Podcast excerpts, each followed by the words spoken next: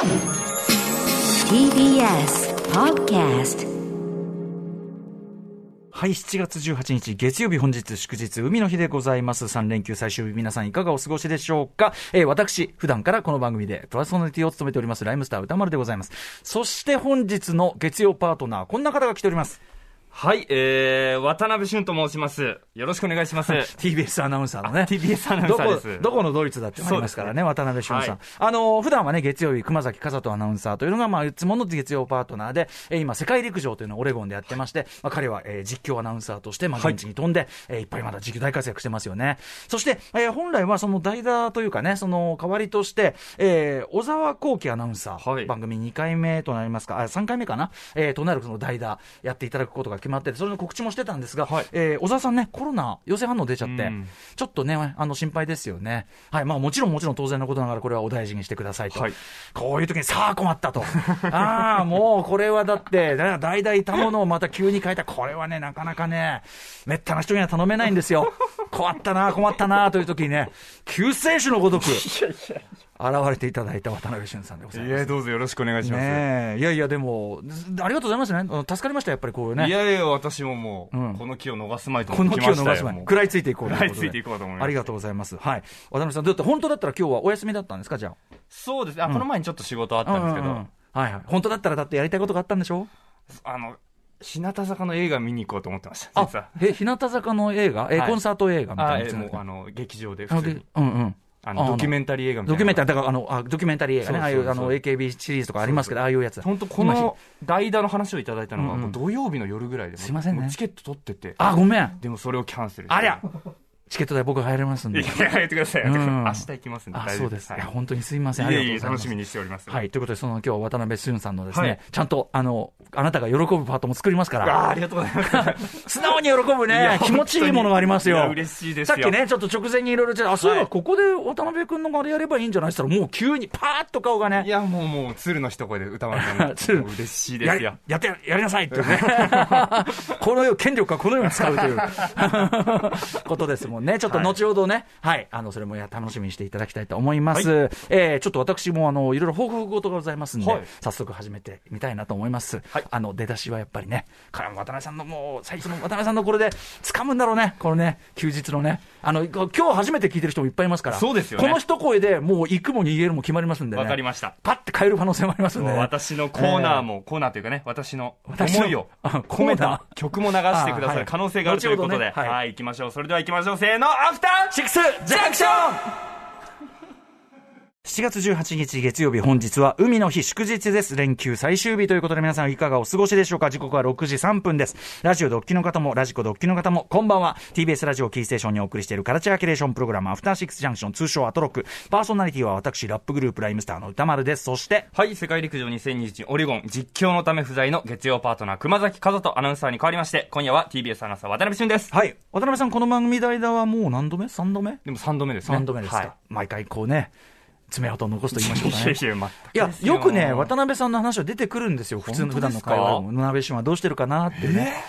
例えば鍋旬。こういう感じで出ますね。えそれはいい意味ですか？悪い意味ですか？あの、個性として、個性あの、まあ、TBS アナウンサー、特に男性アナウンサーって癖強い人多いよねっていう話からの、いわゆる優等生、要するに小沢光輝アナウンサーが、はいあの今回本来、小沢さんが珍しく割と優等生的なというか、全方位的にね、品しかもすごく品もいいし、うんみたいな感じなのに対して、普通あの TBS、普通というか TBS の大方のその男性アナウンサーは何かこう、これいい意味もなんですけど、はなんていうか、デコボコした人も多いですよね。なんかね。そうですね。綺麗な丸の人はいないですよね。なんか不良取ってんのかなみたいな、そういう、そんぐらいの感じありますもんね。あるかもしれないですうんね。言われてみたらですね。そんな中、鍋旬さん、このなんていうんですかね、ちょっとつ盲信型と言いましょうか、このまっすぐさ、はい。魅力だと思ってますよ。ありがとうございます。うん。まあ、どこまで信用していいのかなというのは思いながらね先ほど、日向坂の映画は、えっと、希望と絶望という現在やってるやつですね。失礼しました。チケット取っていただいたのに行きたいですね。すいませんね、行ってくださいね。夜もやってんじゃない？俺終わった後も。遅い回とか。明日も仕事なので、ああ、そこはちゃんとね。あ早い、早いんだ、明日。そうですね。じゃあ早く、早く返しますから。いえいえいえ、そんな。ちゃちゃってやって。もうあの自分の好きな曲かけて帰っていいから。本当ですか？そ帰るのかよ。帰りませんよ。うん。すみません、よろしく、よろしくお願いします。9時までお願いします。9時まで。はい。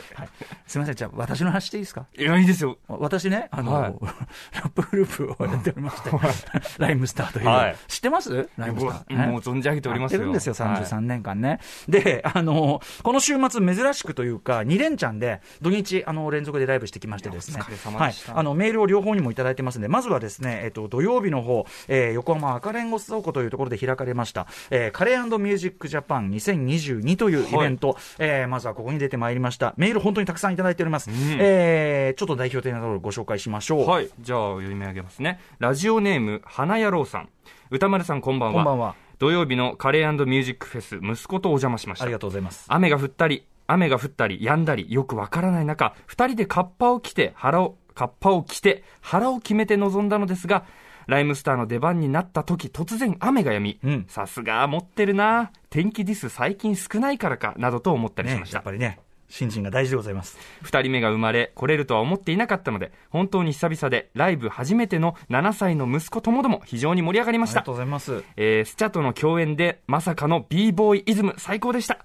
帰りに興奮しすぎた息子が漏らしてしまい若干大変な目に遭いながら帰路に着いたのもいい思い出となりましたまた来年息子と二人でお邪魔したいですはい、ということでありがとうございます。花屋さんはじめいろんな方からね、息子さん大変でしたね。これでも7歳ぐらいだとね、そのなんか行った時に、あのー漏らした記憶とかってね、結構残るようね。覚えてるもんですねで、なんかその、なんかさ、その時の、その時のこととセットでさ、恥の記憶としてさ、ないそういうの。あでもリンクはしますねそうそうそう。あれがあったからこうなっただからなんかこう、ライムスターと、この、それがこう結びつかないように祈るばかりですよね、これね。苦い思い出がね。あーはい、ということで、これはね、カレーミュージックフェスというのは、あの、2年前かな？に始まったばかりのフェスティバルで、あのままさにカレーと音楽の、で、あのなんていうかな、横浜、あの赤レンガ倉庫のところにですね、まず無料ゾーンにいっぱい出店が出てて、いろんなカレーこう食べれるわけです。で、あの流浄ゾーンがあって、まあ、音は漏れ聞こえてるんだけど、有料ゾーンに入っていただくと音楽ライブ、えー数々あって、で、えっと、3日間やるんです、結構だから大々的にやるんだけど、その中の初日土曜日の私ども、トリを務めさせていただいたんですね。で、あの、まあ、いろんな人出てるの、ホフディラン出たりとかね、いろいろある中で、スラパー、ライムスターという順番できまして、えーまあ、ベテランラップグループ連続ですね。まあ、一緒に曲も作ってて仲いいんだけど、えーこの b ボーイズムという曲、あの、スチャに、えっ、と、はい今年のとある企画でカバーしてもらったりしたんで、えーまあ、途中でスチャダラパーに出てきてもらって、これを一緒に歌った後、フォーエバーヤングという、えー一緒に作った曲を歌うという、代々向かしていただきました。天気が非常に心配だったんですが、これがね、本当マジで、俺らのところだけちょうどぽっかり、ポツポツぶりになって、で、ところがね、最後、スチャ出てきて、えーフォーエバーヤングやろうかって時になったらね、結構嵐チックな、DJ ブースにもこう吹き込んできて、ちょっとジンが機材のちょっと不安になるような、そんぐらい吹き込んだみたいで、ある意味、ね、あの、抑え込んだといった感じでしょうか。ちょっと、ギリギリですね俺らのところは良かったかもしれない。あとね、その、えっと、これメールでもいただいてるんですけど、あの、ライブだけじゃなくて、ちょっとトークショーの方も出たんですね。はいで、要はその、カレーについていろいろ語らうトークショーというのがあって、というのは、あの、このイベントごとにアーティストがプロデュースするオリジナルカレーというのを毎回作ってるんですね。で、今年はライムスタープロデュース。ところがですね、このカレーミュージックジャパンの恐ろしいところはですね、あの、普通だったらこのフェス当日に絶対死んでも間に合わせて売るじゃん。もここで、ここで売りたいからさ。はいあのレトルト、要するに試作品の味の、そのレベルにちゃんとレトルトがなるように、今現在調整中でございまして、えっと、味のクオリティを優先です。当日は売り売れませんでした。で、そうなんです。だからちょっと買えると思ってきちゃった方申し訳ないんだけど、そうなんですよ。あのという、でもこれ俺らだけじゃなくて、いつもそうらしくって、あの味の方を優先しますよと。で、とにかく完成次第この番組でもお知らせしますが、まあそれをこうね、あの試食ぼ、あの自分ではこうした、あの、ライムスターのメンバーにもしてもらって、めっちゃうまいから。ああじゃあもう時間をかけただけの、ムルグアールマサラ、これは要するに鶏肉、じゃがいも、えー煮込みカレーといったところでしょうか。えー素材そのものは一見、じゃがいも、鶏肉、ね、あの、何の変哲もない感じしますけど、このど真ん中ストレート、コントロールと速度がすごすぎて、まるで魔球のようだ。ストン、ストン、ストン、ストン、完全試合。こういう感じのカレーとなっておりますんで。わあ楽しみですねめっちゃうまい。あの、とにかく何が嬉しいって、やっぱりあの、メンバーに僕一任されて今回のカレーのプロデュースは、で、竹中リーさんという方に監修していただいてやったんだけど、あの、まあ、美味しさには自信あったんだけど、メンバーに食べさせたら、こうまなんだっつこれだと。で、やっぱりそのあの、一緒にカレー行ったりとかもしてたから、その、俺たちが好きな味の要素がここにある。太鼓判をしていただきまして。すごいそう、それがすごい何より嬉しかったですね、やっぱね。はい。ということで、あの、ライムスタープロデュースのですね、えー、ムルグ・アール・マサラ、カリえー、竹中リーさん監修、竹中リーさん今週、えっ、と、木曜日にお越しいただいて、えー、水水曜か、水曜、えー、お越しいただいて、スパイス特集、えー、カレーの話またたっぷり伺いますので、えー、ぜひぜひそちらもお聞きいただければと思います。そしてカレー完成次第ね、お話ししますんで。もう一個、行きましょう。で、そのまま大阪行きまして、大阪でも、ね、大阪ではこの翌日はライムスターイズ・イン・ザ・ハウスというライムスターのワンマンライブをやってきました、はい、こちらもたくさんの方からメールいただいてます。代表的なところをご紹介しましょう。はいこちらです。ねラジオネームお米さんです。昨日大阪バナナホールで行われたライムスターイズ・イン・ザ・ハウス見に行きました。念願のバイブス棒もようやくゲットすることができ音が出るやつなんですけど、はい、曲によって色を変えながら振るバイブス棒は思ってた以上に楽しめましたしセットリストもサマーチューンから懐かしの曲から王道の曲までどれも最高でめちゃくちゃぶち上がりました。MC もいつになく面白く特に歌さんの酒が飲みたい旅に出たいフューチャリングはいいなどなど 次の曲へつなぐための唐突すぎる話の持っていき方が最高でした。笑いに厳しいと言われる大阪の地で楽曲でも MC でも会場をロックするライムスター。楽しすぎてあっという間でしたがとても良きバイブスをいただきました。ありがとうございました。はいこちらも皆さんからたくさんのメールいただいて全て目通しております。ありがとうございますそうなんですよ。大阪行きましてですね。あのー、ライムスターイズインザハウスというのはライムスターまあちっちゃめのライブハウスでもいいからこまめに回っていこうというライブツアーでございまして、はい、えー、で大阪。まあ大阪はすごい行ってるんだけどね。今年からも何度か何個行ってるんだけどワンマンは本当に久しぶりで。はい。で毎回そのこまめに回るライブセットなんであの曲もガンガンガンガン変えていくしもう当然間の MC なんかもちろん何も決まってなくて、うん、今回はやっぱり私の MC がなんていうんですかね。普段だったらこう流れるように流れるように次の曲に持っていくんだけど今回はあえてこう曲終わりました。えー、つった酒飲みたいね。とかね。ねえうん。旅出たくない？みたいな。で、唐突だみたいなね。その斬新だみたいな。歌さんにしてはね、その唐突さが斬新。いやいや、でもさ、つって、あの、大体こう、例えば漫才とかってこういうことじゃんつってさ、いやちょっと僕ね、なりたい職業があるんですよみたいなこと急に言い出すわけじゃんつって、こういうもんだよね。で、今はそういうのを突っ込むようなポストモダン漫才もあるけど、俺たちやっぱオールドスクールだから俺は平然というね、ああ、酒飲みたいね。というような MC からの酒の曲、はしご酒に行くみたいなね、ことをやったりフィーチャリングっていいよねつル、フィーチャングの曲やるみたいなね、やったんですよね。ありがとうございます。こちらもね、お子さん連れて来ていただいてとかいろいろしました。そう、で、まさにさ、その、あのー、なんかね、あの、大阪、つい、あの、前乗りしてたんで、はい、夜中だったんで、まあそんなに遊ぶとかできなかったですけど、まあ天一行ったりしてね、一人で、一人で天下一品。で、翌日早起きして映画行こうと思って、それこそ、あのさっきの鍋俊さんじゃないけど、チケット取っておいたんだけど、はい、どうしてもやっぱ前日のライブもあって疲れちゃって起きれなくて行けなかったんだけど、そう、あのー、あれですよ、ドキュメンタリー映画の、あの、宇垣、火曜パートナー宇垣美里さんがお勧めしてた、え私だけが聞こえるという、あのいわゆるお、あの、ご両親、親御さんがろう者で、えっ、ー、と、お子さんが聴者である。で、その聴者の立場のこと、こうだって映画にもなりましたね。あの、コーダの立場の方のドキュメンタリーで、前、宇垣さんがお勧めしてたんで、で、ちょうどやってたんで、いけると思って、で、前日その天一で、そう、天一で、こってり食べながら、こんなにドロッとしてたから、こんな持ち上がらねえぐらいドロッとしててさ、久しぶりに来るとやっぱすげえな、みたいな、思いながらチケット取ったんだけど、どうしても受けれずにね、すいません、だからチケット無駄にしちゃったんだけど、いけな、あの、外場の方、すいません。必ず、そしてあの、なんか、あの、作品絡みの方、あの、必ず行きたいと思ってますんでというね、そんな感じでございます。あの、お越しいただいた方ありがとうございました。ということで、はい、やっぱさ、鍋俊さんもさ、こう迎えにいるよくしゃべるおじさんだと思ってんじゃない、いやいやあの一応ラップやってるわけですよ。でね、あのこの横浜と大阪の流れで、いわゆるその夏曲をちょっと多めにしてみたんですよ。はいはい、ライムスター2011年にフラッシュバック夏っていう EP を出してて、EP っていうのはまあ5、6曲入りぐらいのミニアルバムみたいなね。で、それ全部そのサマーソングなんですね、入ってるのが。で、やっぱりその、このぐらいの季節になると、ど、どこから夏セットにしようかっつって。で、オープニング、まず DJ ジンがいつもライムスターのイントロを流して、わーってこう入るんだけど、夏は、えー、クルーザ・ギャングのサマーマッドネスっていうインストゥルメンタルの名曲があるんですよ。これヒップホップ好きとかだったらみんな知ってる名曲。それを流して入ってくる。そうするとやっぱみんな、ああ、夏のライムスター始まったっていう感じです。で、1曲目はそのフラッシュバック夏というね、えー、ライムスターの夏曲代表曲をやって、そこからサマーアンセムって、これも夏曲。あの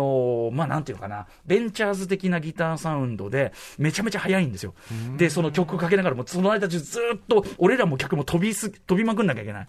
カレーフェスでずっとこうやって飛びな、飛びな、飛びな、あ、カレーが、カレーが、カレーが出る、カレーが出る、カレーが出る、カレーが出る、出ない。カレーが出る、カレーが出る、カレーが出ない。みたいなことをやったりとかしてたんですけど、いいね、でね、そうそう、で、夏曲だからさ、一年中やる曲じゃないから、たまにやる曲もあるんですよ。で、たまにやる曲ってやっぱり歌詞がさ、危ういからさ、そうな危ういよ、危ういよ、それは。だって何百曲作ってると思ってんだよ。だから、その、練習して、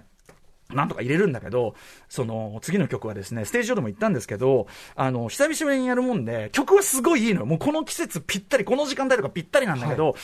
あの、俺らはもう歌詞を覚えるの気が気じゃねえから、マミー D も言ってたんですけど、これ誰かが歌ってくれりゃ一番いいんだけどな、みたいな。お俺は聞きたいよ、それは。誰かが歌ってくれりゃ聞きたいよ、みたいな。はい。えー、これあの、ライムスター、そうだ、あの、サマー、あの、なんていうの、EP の中で、えっと、メンバーそれぞれが一応プロデュース曲みたいなことでやったんだけど、はいこれ一応、う歌とプロデュース曲ということになっておりますという、はい。えー、非常に上がる、このなんか一曲となってるんじゃないでしょうか。久々にちょっとラジオでかけさせていただこうかな。ライムスターこんな曲もやってます。えー、お聴きください。Into the Night。はい、えっ、と、2011年に我々ライムスターリリースしたフラッシュバック夏 EP に入っております、Into the Night。プロデュースは、あの、私と、あの、サウンドプロデュースというかね、そういう感じで、あの、元シンバルズ、矢野博康さん、様々なね、えー曲のプロデュース手掛けてる、もう僕が一番好きな、はい、あの西寺豪太さん、本日の8時台のゲスト、西寺豪太さんともいっぱい曲作ってますけど、矢野博康さんと作った曲でございます。Into the Night でした。こんなのもやってるんですよね。いや、いいですね。夏を感じますね。夏の夜出かけるウキウキ感、うんウキウキしながらね、その、日向坂の映画に行くみたいな。なんかちょっと暗くなっそうそうそうそうたかなみたいなね。そんな感じ、そんな感じ。ありがとうございます。そうなんですよ。で、そんなライムスター、すみません、一つだけお知らせ。えっ、と、引き続きライムスターインザ、イズインザハウス全国回ってるんですが、次は8月28日日曜日の、えっ、と、札幌ペニーレーン24となっております。えー、で、オフィシャル先行発売は本日18日月曜いっぱい、23時59分まで、日付変わると、まあ、あの、一旦オフィシャル先行発売は、あの、締め切っちゃうんですけど、あのーこちらですね、やっぱり今ちょっとね、あの、コロナ感染拡大で、あのー札幌まで足伸ばすのね、ちょっとこう、ね、あの、気になっちゃってる方いると思うんだけど、